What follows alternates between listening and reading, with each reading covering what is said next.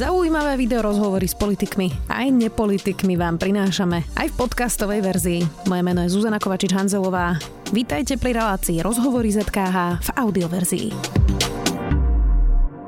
Slovensko musí čo najskôr kúpiť radary. Minister obrany hovorí, že chceme naplniť záväzok 2% HDP pre NATO. Spolufinancovať by sme mali milióny eur na projekt s Američanmi a čakajú nás aj 100 miliónové splátky na stíhačky. Aký bude mať rozpočet armáda po koronakríze? Je toto všetko reálne? Spýtam sa ministra obrany za Oľano. Jaroslava Naďa, vítajte. Dobrý deň.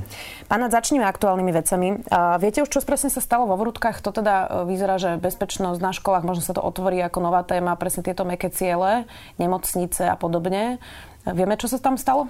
Viem nejaké informácie, ktoré som dostal od ministra vnútra. Samozrejme, to nie je môj rezort, nie je to v mojej zodpovednosti, ale bol som včera v Českej republike a mali sme tlačovú konferenciu po rokovaní s ministrom obrany Českej republiky, tak som chcel byť pripravený aj na prípadne takéto otázky, ktoré prišli mimochodom.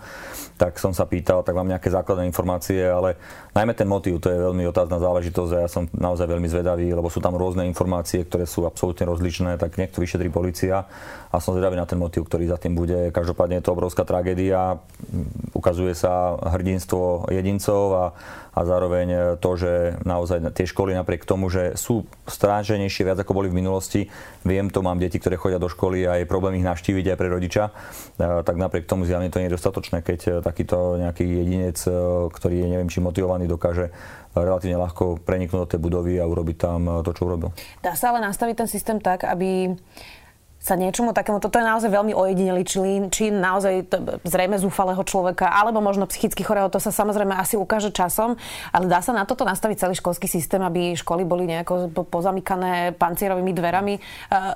Ako sa dá na to zreagovať? Nevidím to nejako zásadne reálne tá škola bola zamknutá, on teda údajne vykopol dvere a tak ďalej, čiže tá, tá zabezpečenie bolo asi také, ako na školách býva. Jednoducho zamkli, aby sa tam nedostali cudzí ľudia, aby tam nemohli prísť kráde, že on to vykopol, tým hrubým násilím sa dal prejsť cez čokoľvek.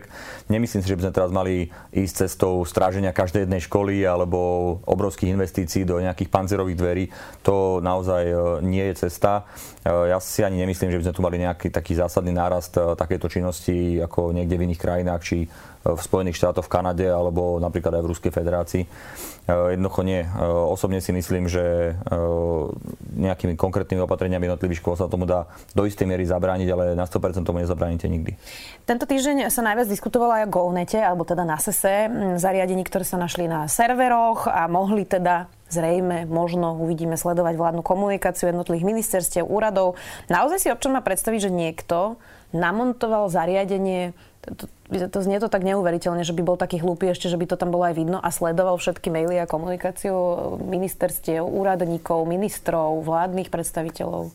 My sme samozrejme dostali k tomu základnú informáciu alebo hlbšiu informáciu, či predseda vlády, minister vnútra, ja, pani podpredsednička pre investície a informatizáciu, ale sme viazaní mlčanlivosťou, podľa to vysokému stupňu utajenia a nemôžeme sa k tomu vyjadrovať. Navyše prebieha vyšetrovanie a ja ani nechcem nejakým spôsobom ovplyvňovať vyšetrovateľov a ja neviem, forenzných e, expertov na takúto oblasť. Je to mimoriadne sofistikovaná záležitosť.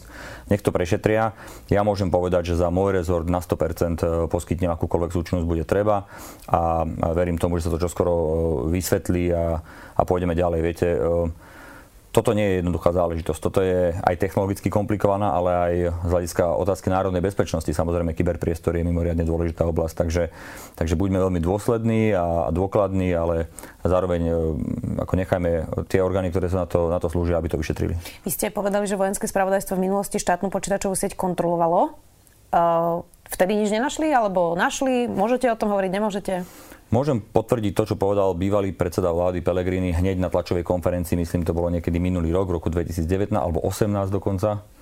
Už si nepamätám presne, bola Bezpečnostná rada, e, ktorá zasadala na základe toho, že, a to bolo medializované, to poviem, e, že e, prišlo ku kompromitácii siete ministerstva zahraničných vecí. A vtedy tú kompromitáciu zachytilo vojenské spravodajstvo. Vojenské spravodajstvo o tom informovalo predsedu vtrajšej vlády. Ten zvolal bezpečnostnú radu, bolo o tom zásadné rokovanie a na základe rokovania tej bezpečnostnej rady e, boli urobené nejaké konkrétne opatrenia, ktoré smerovali aj k tomu, že e, vojenské spravodajstvo malo urobiť tzv. bezpečnostný audit siete GovNet. To, to prebehlo, to môžem potvrdiť, boli urobené z toho závery, boli priebežné informácie relatívne dosť ale ostatné veci už k tým sa už ďalej nemôžem vyjadrovať. Toto boli útoky zvonka na to ministerstvo zahraničných vecí? Máme si to predstaviť tak, že naozaj m, nejaké zahraničné záujmy, hackery, aj ruskí hackery často teda sú súčasťou takýchto akcií, čiže toto bol takýto nejaký prípad na ministerstvo zahraničných vecí? Bol to mimoriadne sofistikovaný, dlhodobo existujúci prípad pôsobenia cudzej mocnosti na sieť ministerstva zahraničných vecí. Bolo to identifikované, bol identifikovaný dokonca aj pôvodca toho útoku. Môžem povedať to, že tam boli dve skupiny konkrétne. Zistilo sa medzinárodnou spoluprácou, že sú aktívne vo viacerých krajinách Európskej únie minimálne. Veľmi sofistikované útoky a s tým, že jedna, jedna z tých skupín bola úplne jasne identifikovaná a je to riešené na medzinárodnej úrovni. Bolo to Rusko? Bola to iná veľká krajina, ktorá je, je veľmi aktívna, to ste vypovedali. A, a, a ďalšie, ďalšie vyšetrovania prebiehajú. Dobre, rozumiem, že o tom nemôžete hovoriť, ale teda si predstavme, že zatiaľ čakáme na to, že čo sa tam udeje, ako veľmi je vážny tento problém, že či to teda naozaj niekto sledoval tú komunikáciu. Vy na ministerstve obrany máte množstvo utajených informácií, ktoré sú na vašich serveroch. Ako vy teraz fungujete, keď vlastne nevieme, či je to bezpečné? No, ja som to povedal aj niektorým z vašich kolegov niekde na úrade vlády, keď sa ma pýtal, ja nemám problém absolútne žiaden e, z hľadiska dôvery voči uh, sieti GovNet uh, z toho pohľadu, že by som sa bál napríklad používať svoj e-mail na komunikáciu s mojimi zamestnancami, s inými ústrednými orgánmi štátnej správy alebo niečo podobné. Samozrejme, utajované informácie, to je iná oblasť. Utajované informácie samozrejme sú zo zásady E, vystrihnuté z možnosti dostať sa k ním cez internet. Lebo to musíme rozlišovať. Je časť e, vládnej infraštruktúry, ktorá je e, prístupná aj zvonku. Keď vy zo svojej súkromnej e-mailovej adresy napíšete ministrovi obrany na pracovnú, tak vlastne vstupujete do siete GovNet zvonka, to funguje, to sa dá. Ale potom samozrejme sú, je infraštruktúra, kde sú tajované informácie a tie nie sú prístupné z, z internetu a, a o tie by sme sa bať nemali. Rozumiem. Vy ste nedávno sa udobrili s náčelníkom generálneho štábu Danielom Zmekom. E, ako opozičný politik ste ho ale teda veľmi kritizovali. Ja vás teda skúsim zaci- zacitovať. Politicky bol dosadený na pozíciu riaditeľa pre vyzbrojovanie. V priebehu roka a pol bol následne dvakrát povýšený v generálskej hodnosti, čo je absolútny nonsens. Ide o tretiu triedu, ja som to nazval treťou okresnou súťažou. Ostri pokročil z tej tretej okresnej súťaže? Začnem tým, že poviem, že my sme nikdy nemali konflikt medzi sebou. Áno, mali sme nejaké mediálne výmeny, ale nebol to osobný konflikt. Ja som vtedy tvrdil to, čo tvrdím stále, že Uh, boli tam minimálne jeden, dvaja, možno traja ľudia, ktorí uh, v tej štruktúre ozbrojených síl podľa môjho názoru mali mať možnosť byť skôr náčelníkmi generálneho štábu. minimálne piati dokonca. No, možno aj piati naozaj. Bolo ich tam viacero a keď hovorím o tej štruktúre, on vlastne on bol vtedy riaditeľom pre vyzbrojovanie. Nechcem do nejakých zásadných detailov, bol riaditeľom pre vyzbrojovanie, to znamená sekčný šéf ministerstva obrany. A v rámci ozbrojených síl a generálneho štábu máte zástupcov náčelníka generálneho štábu, ktorí mohli byť podľa ho skôr. povyšovať, aby vlastne mal uh, taký ranking ako ľudí, k ľuďom, ktorých bude veliť. Čiže aj to ste kritizovali, že to bolo príliš rýchlo. Okrem toho ste hovorili presne o tých nákupoch. Čiže čo sa odvtedy zmenilo? No, zmenilo sa to, že ja som niekoľko dní pred vstupom na ministerstvo obrany, keď už som vedel, že budem vymenovaný, tak som, som zavolal pánovi generálovi, dali sme si spolu kávu takú dlhšiu, na štyri oči, veľmi otvorený rozhovor z jeho strany, z mojej strany. Nastavili sme si pravidlá hry, vysvetlili sme si niektoré momenty a, a ja som povedal, že ak spoločne budeme dodržiavať tie veci, ktoré sme si povedali, tak sa nám bude robiť veľmi dobre. Počas e, krízy Eh, koronakrízy musím povedať, že úlohy ozbrojených síl boli plnené oveľa lepšie, ako som vôbec dúfal, že by mohli byť plnené. Zároveň z jeho strany prišlo množstvo veľmi potrebných a zaujímavých iniciatív. Nemusel som ja tlačiť náčelníka generálneho štábu, aby niečo robili, ale naopak on ponúkal, čo ešte môžu pomôcť a tak ďalej. Zároveň som a stále trvám, aj som trval na rôznych mojich e, stanoviskách k rôznym vyzbrojovacím projektom, ktoré boli. Áno, e, on ako národný riaditeľ pre vyzbrojovanie plnil niektoré úlohy napríklad aj projektu 8x8 a tak ďalej, ale zároveň platí to, že ja som tiež v minulosti bol sekčný riaditeľ a ja viem, že ako sekčný riaditeľ človek počúva svojich nadriadených. On mal niekoľkých nadriadených ako ministra, ako, ako riaditeľa, pardon, generálneho tajomníka Holka, ktorí jednoducho stanovovali politiku a, a pravidlá hry a on ako sekčný riaditeľ ich plnil. Takže tak ja by som to... povedali, nech vyskočí z okna, asi nevyskočí z okna, čiže to... To už je otázka, že do akej miery človek e, je ochotný plniť niektoré úlohy alebo nie je. E, pozerám sa na to od 21. marca, kedy som prišiel na rezort a za ten čas môžem e, hodnotiť pôsobenie pána generála Zmeka mimoriadne pozitívne. No a ako to má teraz človek vnímať, že ste teda mali slabé informácie v opozícii, keď ste ho kritizovali, že ste nevedeli, aká je tá situácia, alebo teda, e, že máte nejakú prchku povahu možno a vtedy ste ho kritizovali. Nie, ako si to ako, má volič vysvetliť? Pozor, tá, tá podstata ostáva. Ja stále tvrdím, že keby som ja bol ministrom obrany, tak na náčelníka generálneho štábu budem navrhovať niekoho, kto je ďalší ako keby v poradí. Hej, že jednoducho, keď odchádza náčelník, tak by som oslovil asi v prvom rade zástupcov. Sú tam dvaja, mali byť oslovení. Potom by som asi uvažoval o ľuďoch, ktorí pôsobia na vysokých štruktúrách vojenských v zahraničí. Potom by som možno uvažoval o ľuďoch, ktorí sú ja neviem, na veliteľstve vzdušných síl, pozemných síl. Áno, a až potom niekde úplne vzadu by som uvažoval možno na 6. 7. mesiac nad nejakým sekčným šéfom ministerstva. Ale tak sa rozhodol bývalý minister Gajdoš. Dnes môžem povedať, že naozaj mne sa v tomto momente robí dobre s generálom Zmekom a nemám problém to zmeniť. E, zároveň viem už dnes objektívne povedať, že v niektorých konkrétnych momentoch pôsobil generál Zmeko ako náčelník generálneho štábu ako balans, už keď bol náčelníkom generálneho štábu za bývalej vlády, ako balans voči tomu, čo plánoval robiť pán Holko a tak ďalej. Čiže Áno, v niektorých miestach korigujem, korigujem svoje vyjadrenie, ale za niektorými si, si stojím. No a teraz, či to nie je taký vlastne signál, že možno aj keď niekto pochybil, dostával expresne rýchlo hodnosti, bol pri takýchto nákupoch, to bez ohľadu na to, kto je nadriadený, vy máte predsa nejakú osobnú integritu ako človek v takejto vysokej pozícii, že keď sa zmení vláda a prispôsobí sa tej vláde, tak je teda v klídku a všetko je v poriadku. Hotiaľ, potiaľ. Hej, o, viete, sú momenty, kedy ste ochotní ako akceptovať niektoré konkrétne veci, ale samozrejme však tam bolo množstvo ľudí, aj pán Balciar. Vy si myslíte, že pán Balciar by, by nebol rád ostal na ministerstve obrany? Samozrejme, že by rád ostal. Keď pochopil, že to nejde, tak pochopil, že je unavený a odišiel. Hej? Ale e, jednoducho sú, je, je množstvo ľudí, ja sa tým netajím. Ja som urobil relatívne veľké výmeny personálne v tom rezorte, lebo jednoducho tam boli ľudia, e, ktorí buď boli, išli ďaleko cez čiaru, e, a niektorí z nich aj trestnoprávne a je to riešené alebo, eh, alebo išli minimálne morálne ďaleko cez šiaru a, a, a museli odísť. Alebo niektorí, u ktorých som nebol si istý ich či už lojalitou, alebo hlavne odbornosťou, tak tých som presunul možno niekde inde v rámci, v rámci rezortu. Ale tie zmeny boli, boli zásadné a ešte budú, však som tam len 10 týždňov asi, alebo 11. Čiže e, počkajme si, ale krok po kroku v prípade pána generála Zmeka môžem povedať a už naozaj sa mi aj dosť e, ťažko k tomu vracia stále v podstate pri každom rozhovore, ktorý robím, že, e, že naozaj za to obdobie, za ktoré som ja musím povedať, že ma presvedčil svojou odbornosťou a aj e, nejakým morálnym nastavením. Ste nejako dohodnutí, že koľko bude ešte načelníkom alebo dokončí ten celý svoj mandát? Máte nejaký deadline? Nikto z nás nevie, kedy skončí. Ja sám neviem, či ma zajtra neodvolajú, alebo či sa nestane niečo, že sám odídem. To je ťažko povedať. Aj jeho pozícia je tak vysoká manažerská pozícia, že môže odísť kedykoľvek. On si toho je vedomý, tak ako som si toho vedomý aj ja. Zároveň platí, že absolútne sme sa neosprávali o tom, že by mal odísť. Poďme aj na ďalšie témy. Stíhačky, to je tiež teda aktuálna téma.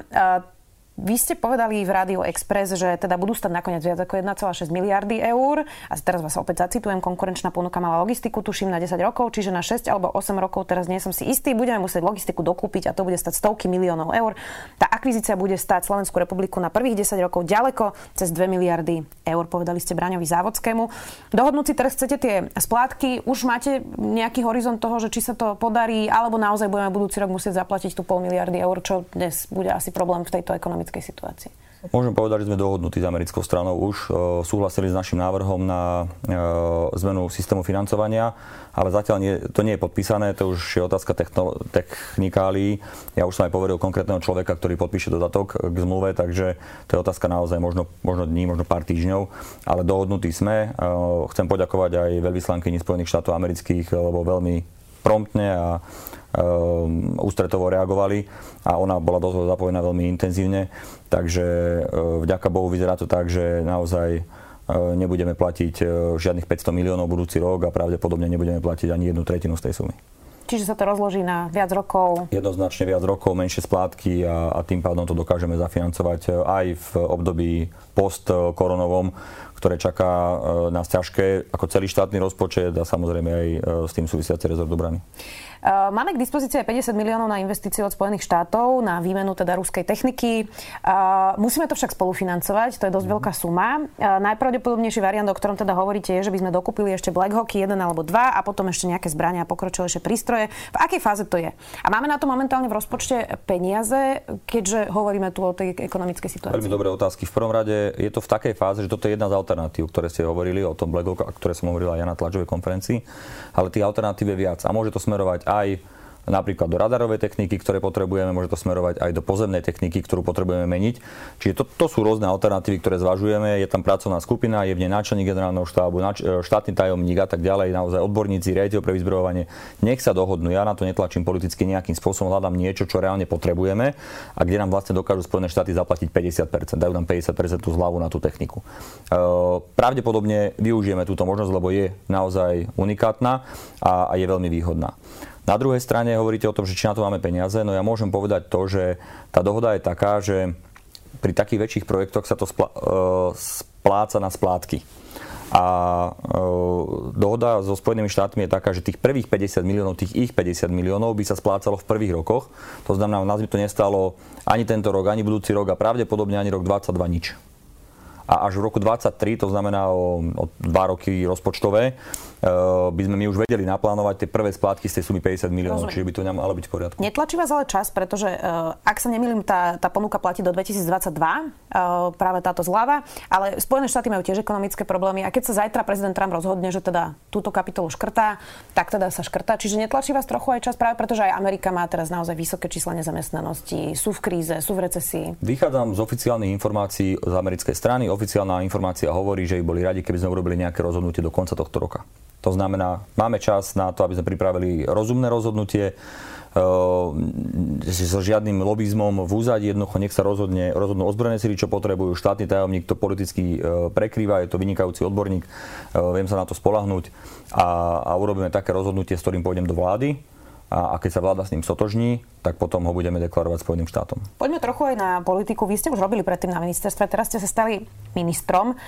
Myslím tak akože strategicky výhľadovo Funguje ministerstvo a armáda dobre? A teraz sa pýtam, že či teda je problém, ktorý ste tam možno našli, možno nie, však mi odpoviete, či je podfinancovanie problém, či sú personálne kapacity problém, alebo či je zlý aj systém, ktorý treba zmeniť. Problémov je veľa v rôznych aspektoch. Viete, každý minister môže mať iný pohľad na to, ako má fungovať e, infraštruktúra, ako má fungovať, ako má fungovať štruktúra ministerstva alebo rezortu.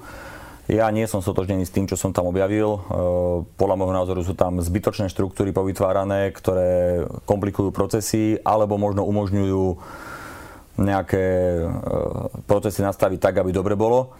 Ehm, myslím si, že, tam zbytočne, že sú tam duplikácie, že tam je nekoordinovanosť činnosti, umelé oslabenie tých pozícií, ktoré by mali byť silné. Napríklad infraštruktúra je veľmi problematická v rezorte, ale sekcia bola zrušená a boli, sú tam nejaké úrady urobené. Jednoducho, zdá sa mi to byť dosť chaotické, čiže áno, aj štruktúrálne veci ja chcem zmeniť. Nehovorím, či, či boli predtým zlé, ale jednoducho mne nevyhovujú a zdajú sa mi byť dosť netransparentné. Druhá vec je, že problém s personálom existuje. Samozrejme, na jednej strane chýbajú kvalitní ľudia v štátnej správe správe, lebo zaplatiť kvalitného človeka nie je jednoduché v štátnej správe. Zároveň platí to, že za 12 rokov rôznych vlád e, tam od najvyšších až po najnižšie úrovne boli nastrčení rôzni ľudia, ktorí ktorých sa tak ľahko neviete zbaviť. Jednak aj kvôli zákonu a jednak aj kvôli tomu, že jednoducho sú zastrčení niekde, niektoré je veľmi nízko a ono sa to niekedy nezdá, ale najväčšie škody e, aj z hľadiska netransparentnosti neurobí minister, ale možno niekedy radový úradník, ktorý je pôvodcom nejakého dokumentu, ktorý vytvorí a tak ďalej. Čiže aj to treba, aj ten personál treba meniť. Ja budem robiť všetko preto, aby tam prichádzali mladší ľudia, e, nezaťažení a vzdelaní. Jednoducho mladého človeka, flexibilného, dokážete pomerne rýchlo vyškoliť a potom e, by mal, by mal byť e, motivovaný tam pôsobiť. No a potom samozrejme to, to nie je nejaké, nejaké tajomstvo, že tie ministerstva potrebujú, hlavne silové zložky, potrebujú mať ako keby silné, silný manažment. Oni sú pripravení alebo sú naučení tak, aby fungovali na rozkaz alebo na jasné pokyny a pokiaľ je slabý minister, tak e, potom si zvyknú tie zložky robiť, čo si chcú. Hej. A v prípade môjho predchodcu to bolo komplikované, lebo ten rezort reálne, reálne neriadil Peter Gajdož, ale, ale generálny tajomník Holko a ten práve zneužíval rôzne tie štruktúry tak, aby to fungovalo, ako to vyhovalo jemu. Teraz bude 100 dní vlády, myslím si, že zhruba o týždeň to vychádza. Čo bola zatiaľ najväčšia chyba, ktorú táto vláda urobila? Za tých 100 dní? Tak to keby ste mi povedali, že sa mám pripraviť, tak by som sa pripravil. Tak to na prvú mi to nenapadá.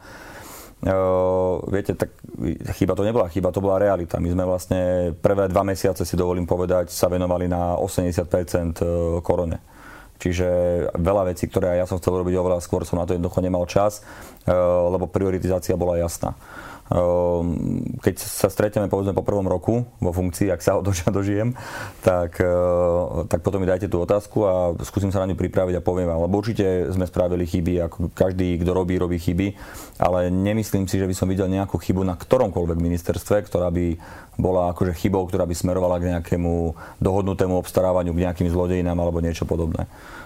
Myslím si, že, že tá vláda funguje aj v tých podmienkach, ako funguje pri kompletnej obmene vlastne tej vlády funguje dobre. Čo by ste za tých 100 dní najviac vyčítali premiérovi Matovičovi? On sa teda učí vo funkcii, to je pochopiteľné, premiérom sa nikto nenarodí. Urobil on nejaké chyby? Možno aj menšie, nemusí byť zásadná. Čo by som mu vyčítal, a to som mu aj povedal, je to, že by mal že by mal jednoducho niekedy aj vypnúť. Niekedy by, by mal už... Nedá sa fungovať v, takomto, v takom stave ako on dlhodobo lebo to bude mať nejaké negatívne dopady. Je neuveriteľné, že ja neviem, o polnoci je ešte v robote a ráno o 6 už tam je naspäť a, a rieši veľa vecí on osobne, a, lebo chce byť informovaný, chce, chce aby sa veci Čiže menili. A, nenazval by som to mikromanagement, ale nazval by som to akože e, veľká vôľa. Tak by som to nazval, že veľa, on to chce tlačiť, lebo vie, že keď premiér povie, tak sa to robí a keď to povie niekto iný, tak potom na to je čas. A chce tie veci tlačiť dopredu, chce to, chce to posúvať a myslím si, a to sa týka aj mňa, však aj moji kolegovia mi to hovoria, že treba aj vypnúť, ale u ňo to platí 100%. A keď hovoríte, že treba vypnúť, tak nemal by občas vypnúť aj sociálne siete? tak to je jeho forma komunikácie. Viete, áno, uh, aj v, v opozícii, keď sme boli a, a boli rôzne, myslím, že aj my spolu sme sa o tom bavili dokonca v tejto relácii, keď bola tá téma hlasovania na internete, názory ľudí, anketa, anketa množstvo ľudí, novinárov, tej bratislavskej kaviarne, a to nehovorím pejoratívne, sám som sa cítil byť jej súčasťou. Uh, aj mňa sa pýtal, že to ste normálni, ako to, akože môžete takúto, takýto nezmysel urobiť, ale na konci dňa to bol fantastický prvok v tej volebnej kampani, jednoducho, ktorý bol urobený a bol pretavený do programového vyhlásenia vlády, čiže nebol to nejaký marketing, ktorý my sme, my sme klamali. Množstvo vecí, ktoré Igor robí, mnohí považujú za zlé, nesof, nesofistikované, neviem aké, ale sú uveriteľné pre ľudí. Sociálne siete, ktoré robí Igor, robí Igor. To nerobia žiadne PR agentúry alebo niečo podobné. A ja by som tiež možno niekedy neurobil nejaký status, ktorý urobí on, ale on to, on to cíti. On vie, že čo tí ľudia čo tí ľudia chcú vidieť, čo, čo potrebujú vidieť. No úplne rozumiem, však môže a, si to robiť aj naďalej, ale že či musí používať slova ako múdrosráči. lebo, ale viete, to je, ja niekedy tiež použijem silnejší výraz, v tomto som možno trochu podobný Igorovi, lebo lebo mne tá diplomácia, napriek tomu, že som v nej pôsobil, zo zásady nie úplne išla, lebo keď niečo cítim, tak to poviem a tiež som bol niekedy už akože vytočený na múdrostráčov. a na konci dňa sa to ukázalo, viete, že... Ale musí to povedať, viete, že to je tá otázka, že či to nemá nejaké to je hranice. Jeho, vlastne. To je jeho rozhodnutie, to je jeho pocit, ktorý má v tom momente. Ehm, možno, že neskoro koriguje alebo niečo, ale tiež niekedy sa cítim tak, e, tak adekvátne nasrdený a, a dám niečo aj na sociálne siete alebo, alebo niekomu aj poviem niečo, čo ani až tak úplne som nemyslel, ale jednoducho v tom momente tak cítim, lebo, lebo niekedy už som naštvatý aj na to množstvo krívd, ktoré, ktoré človek zažíva aj cez deň, alebo nedorozumení, alebo nepravd. A niekedy sme aj v situácii, keď aj vieme dobrú informáciu a nemôžeme ju odkomunikovať. Premiér je v takej informa- situácii podľa mňa niekoľkokrát denne, že sa ho pýtajú na nejakú vec, hovoria mu, že takto to je, napríklad aj novinári, a on pritom dobre vie, že tak nie je, ale nemôže na to odpovedať, lebo by porušil nejaký zákon a tak ďalej. To nie sú ľahké situácie. Nepochybne, ale zvládli to aj premiéry pred ním, čiže rátame s tým, že by to mohol zvládnuť aj on. Poďme ale ešte na ďalšiu tému. Zacitujem Tomáša Valašeka zo strany za ľudí. Kultúrne vojny potrebuje Slovensko asi ako hrdzavý klinec do oka. Stojíme pred šancou storočia a namiesto záchrany Slovenska riešime nedelný predaj.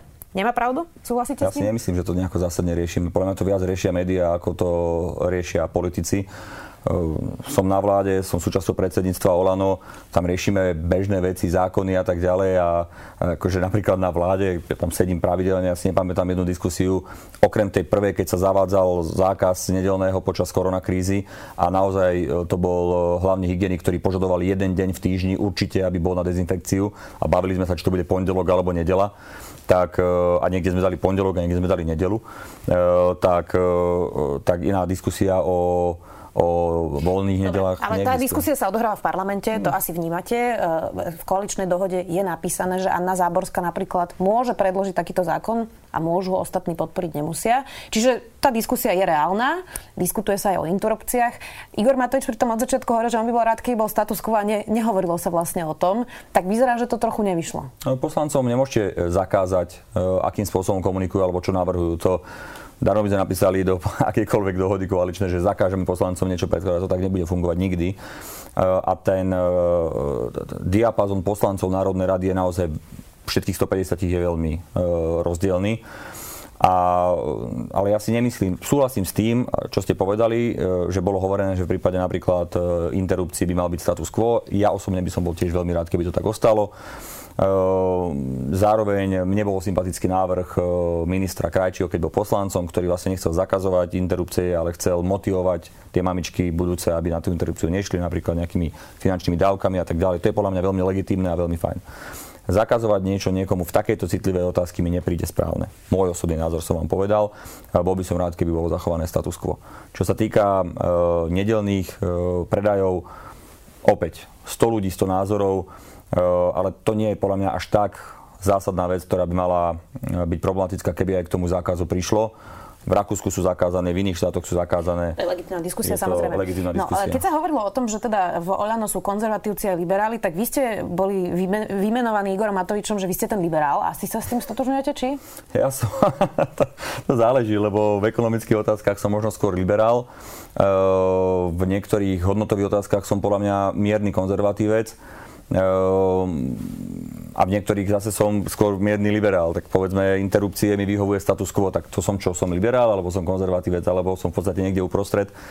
Uh, neviem, no to záleží, ale samozrejme, že v niektorých otázkach sa zhodujem s tými liberálmi. Ja napríklad osobne vám poviem na rovinu, keby som bol poslanec, akože nie som, tak ja by som uh, asi ani nehlasoval proti uh, tomu uzneseniu uh, ombudsmanky. ombudsmanky. Uh-huh Ehm, ale to sú individuálne veci, ale to nie je nič, čo by zásadným spôsobom komplikovalo prácu tejto, tejto koalície. Práve naopak. A my chodíme aj do poslaneckých klubov, aj ja vysvetľujem veľa vecí. Viete, veľa vecí sa šíri, eterom, niektoré sú pravdivé, niektoré nie sú. Komunikujeme s tými poslancami. Poslanci majú svoj elektorát, či už geografický alebo hodnotovo a podľa toho s nimi treba robiť. Vy chodíte teda do parlamentu so zákonmi, e, ktoré predkladáte. Videla som vašu diskusiu s Kotlebovcami. E, tá bola taká šťavnatá, asi z oboch stran teda môžeme povedať. Diskutovali ste tam o aliancii, o NATO. Ako sa vám zatiaľ pracuje s poslancami v parlamente? A teraz myslím skôr tú opozíciu. No, zaujímavo. Uh, so Smerom, s výnimkou poslanca, ktorého meno sa nevyslovuje, môžem povedať, že sa mi z hľadiska obranných, odborných vecí, uh, aliančných vecí komunikuje dobre. Sú tam ľudia, ktorých poznám dlhodobo, bývalý minister obrany Baška, bývalý štátny tajomník Saloň, bývalý veľvyslanec v USA Peter Kmec ktorý naozaj jednoducho sme na rovnakej vodnovej dĺžke z hľadiska zahranično-politického ukotvenia a oni majú taký vplyv v, tom, v tej strane, že jednoducho vedia povedať, že áno, toto sú dobré veci a tak ďalej. A ukázalo sa to pri Lotyšsku, kde s výnimkou Blahu myslím, že celý smer zahlasoval za. E, a potom sú tam e, extrémisti, ktorí ktorí sa inak správajú vo výboroch a inak sa správajú v pléne. Hej, to treba povedať. Ako to vyzerá? Prečo inak? Vo výboroch e, sa snažia e, argumentovať vecne, e, bez nejakých osobných urážok, majú svoj názor, sme inde, ale jednoducho argumentujú, a ja im vecne argumentujem opak a, a dokonca v niektorých momentoch aj zahlasujú za, aj, aj môj návrh a tak ďalej, lebo jednoducho to vyargumentujeme a nie sú tam kamery a nemusia sa predvádzať. No ale potom prídeme do pléna a ľudia ako Mazurek, hej, ktorý je akože obsahovo úplne prázdny, tak on tam má napísané nejaké papiere a teraz tam príde a hovorí mi, že som americký agent, špion, zapredaný ja neviem čo všetko, lebo jemu o nič iné nejde, len o to, aby si vystrihol tú jednu minútu svojho vystúpenia a potom ho za tisíc eur rozdielal na sociálnych sieťach a, a robil si z toho, z toho kampaň. Je to falošné, je to klamstvo, ale obsahovo je to, je to prázdne a práve vtedy ja som jednoducho si tak chvíľu počúval tie ich e, výlevy, ktoré majú napísané dopredu, že každý čo má povedať a urobil som si pár poznámok a vlastne vecne som im ukázal, že sa nie že mília, ale že zámerne klamú alebo o tom nemajú poňatia. No a, a vtedy naozaj tak povedal by som, že celé, celá tá sála sa zabávala na tých Kotlebovcoch, že vlastne akí sú vypráhnutí odborne a, a bolo jedno, či to bola koalícia alebo opozícia. Akurát e, teda oni s pánom Bláhom e, boli na, na nejakej strane. Z celkového počtu, ja neviem, 150 poslancov si dovolím povedať, že je tu nejaký konsenzus, možno 130, čo je, čo je veľmi dobré číslo. Úplne záverečná otázka. Vy ste teda m, mm, približne vedeli, čo asi nájdete na ministerstve obrany. Boli ste kedysi aj na ministerstve priamo. Prekvapilo vás tam stav, v ktorom ste našli to ministerstvo, alebo bolo to naozaj tak, ako ste si mysleli? Prekvapilo ma, že to bolo horšie, ako som si myslel. Ja som nečakal nič pozitívne, úprimne poviem, lebo postupne sme videli množstvo vecí, ale čo ma prekvapilo, bolo to, že mnoho tých vecí aj s trestnoprávnym e, vyvodením jednoducho rôzne organizácie, ktoré pôsobia v tom rezorte, vedeli, dlhodobo to monitorovali, informovali o tom e, predchádzajúce vedenie, ale nešlo to ďalej. Jednoducho to bolo bloknuté. Vedelo sa o nejakých netransparentných konaniach, o porušovaniach zákona, ale nešlo to orgánom činným v trestnom konaní napriek tomu, že vnútorne to bolo rozpracované rôznymi zložkami toho, toho ministerstva. Zároveň, e, čo ma prekvapilo, bolo to, že už aj samotní e, zamestnanci sa búrili. No naozaj, oni písali v zmysle zákona o ochrane oznamovateľov proti spoločenskej činnosti, to sú tí whistleblowery, tak oni písali vlastne normálne podania na ministra, že sme tu a máme takúto vedomosť, toto sú dôkazy a, a riešte to a chránte nás. Hej. A napriek tomu jednoducho sa nepokračovalo ďalej v tých veciach a ja keď som prišiel, som ako keby uvoľnil ručnú brzdu a bez toho, aby som urobil jeden podpis, zrazu tie orgány začali komunikovať s Národnou kriminálnou agentúrou, s prezidentom, s prezidentom policajného zboru, s rôznymi inými organizáciami. A, a hýbe sa to a cítim taký ten iný, iný feeling v tom, v tom rezorte. Dobre, ale z toho, čo hovoríte, uh, to znamená, že minister by asi za toto mal nezodpovednosť. Lenže viete, to musíte doložiť. To musíte doložiť, že o tom boli informovaní a tak ďalej. Veľa vecí samozrejme bolo skartovaných, veľa vecí bolo ústnym podaním, ústnym pokynom. A dnes napríklad e, jeden zamestnanec, samozrejme nebudem ani jeho funkciu hovoriť, e, už teda bývalý, lebo ja som sa s ním rozlúčil, e, tak je riešený orgánmi činnými v trestnom konaní a ja som presvedčený, že za niečo, za čo mohol preto, lebo to podpísal, ale som presvedčený, že to nepodpísal svojvoľne. Jednoducho dostal priamy pokyn a nech to už nech vyrieši, vyrieši policia, ako to bolo, ale, ale on svojim podpisom naozaj zdá sa, že spáchal trestný čin pomerne vo, vo veľkej škode a, a pritom v podstate to bol úradník, ktorý dostal ten pokyn, aby to urobil. Len zjavne ten pokyn bol ústny. Spýtam sa teda priamo, o, veľa sa o tom rozprávalo celé 4 roky. Kradlo SNS na ministerstve obrany? tak vám poviem, že áno, tak e, okamžite idem na súd a budem to dokazovať. Ale e, poviem vám to tak, že keby, e, keď konali tak, ako konali, tak asi keby kradli, tak by konali presne rovnako. Tak týmto to môžeme ukončiť. Verím, že sa tu stretneme o pár mesiacov. Ďakujem veľmi pekne, že ste prišli do Sme video. Dnes tu bol minister obrany Jaroslav Naď. Ďakujem veľmi pekne, všetko dobré. Počúvali ste podcastovú verziu relácie Rozhovory ZKH. Už tradične nás nájdete na streamovacích službách, vo vašich domácich asistentoch, na Sme.sk, v sekcii Sme video a samozrejme aj na našom YouTube kanáli Denníka Sme. Ďakujeme.